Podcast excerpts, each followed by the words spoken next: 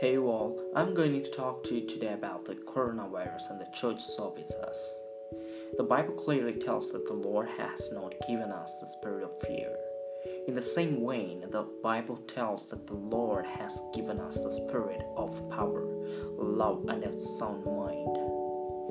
The spirit of power to have the power of humility to not to go with the flow of emotionalism, but to make one's own mind and a course of action towards the realities of life in the greater light of God's Word.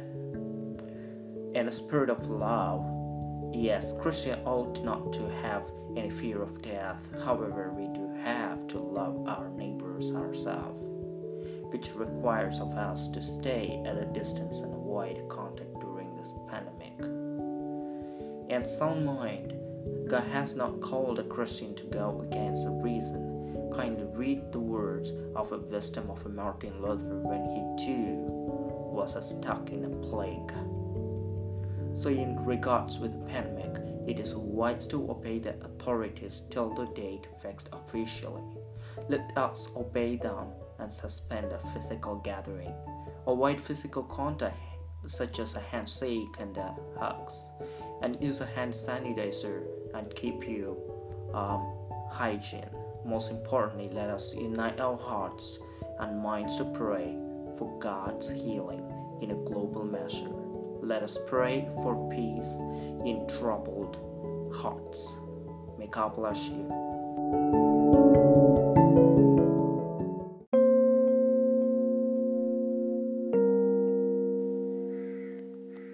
Hey, you all again. Nice to meet you. And today we are going to listen about the Revelation and the relation it's very important to learn this at this point of a moment because the things are trying uh, completely going to fulfilled so it's very important to read it.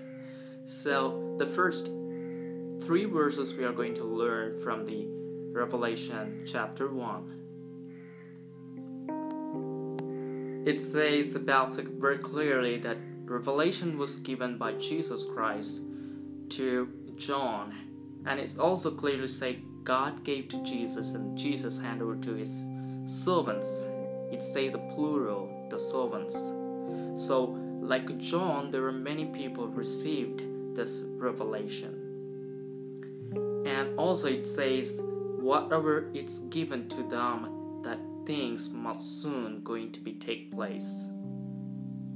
After 2000 years we are the people going to see the fulfillment of the prophecy in Revelation. And sending his angels to John, it's not directly God sending, but he's sending commanding angel to send the message to John. And the revelation also talk about the three blessings. The first one who read aloud the word of prophecy. If you have a Bible, would you read aloud and you will bless it?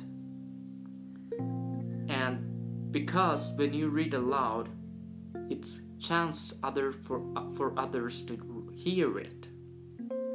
And that's why the second blessing go upon one who hear the word, the prophecy will be blessed.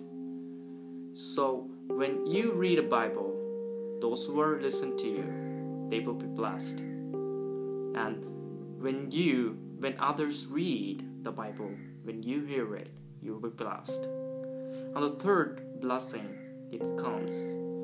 One who keep what is written will be blessed. If you have the scripture, if you have this Bible, God's written, you'll be blessed. So do not, do not lose your heart. Start reading the Bible. May God bless you.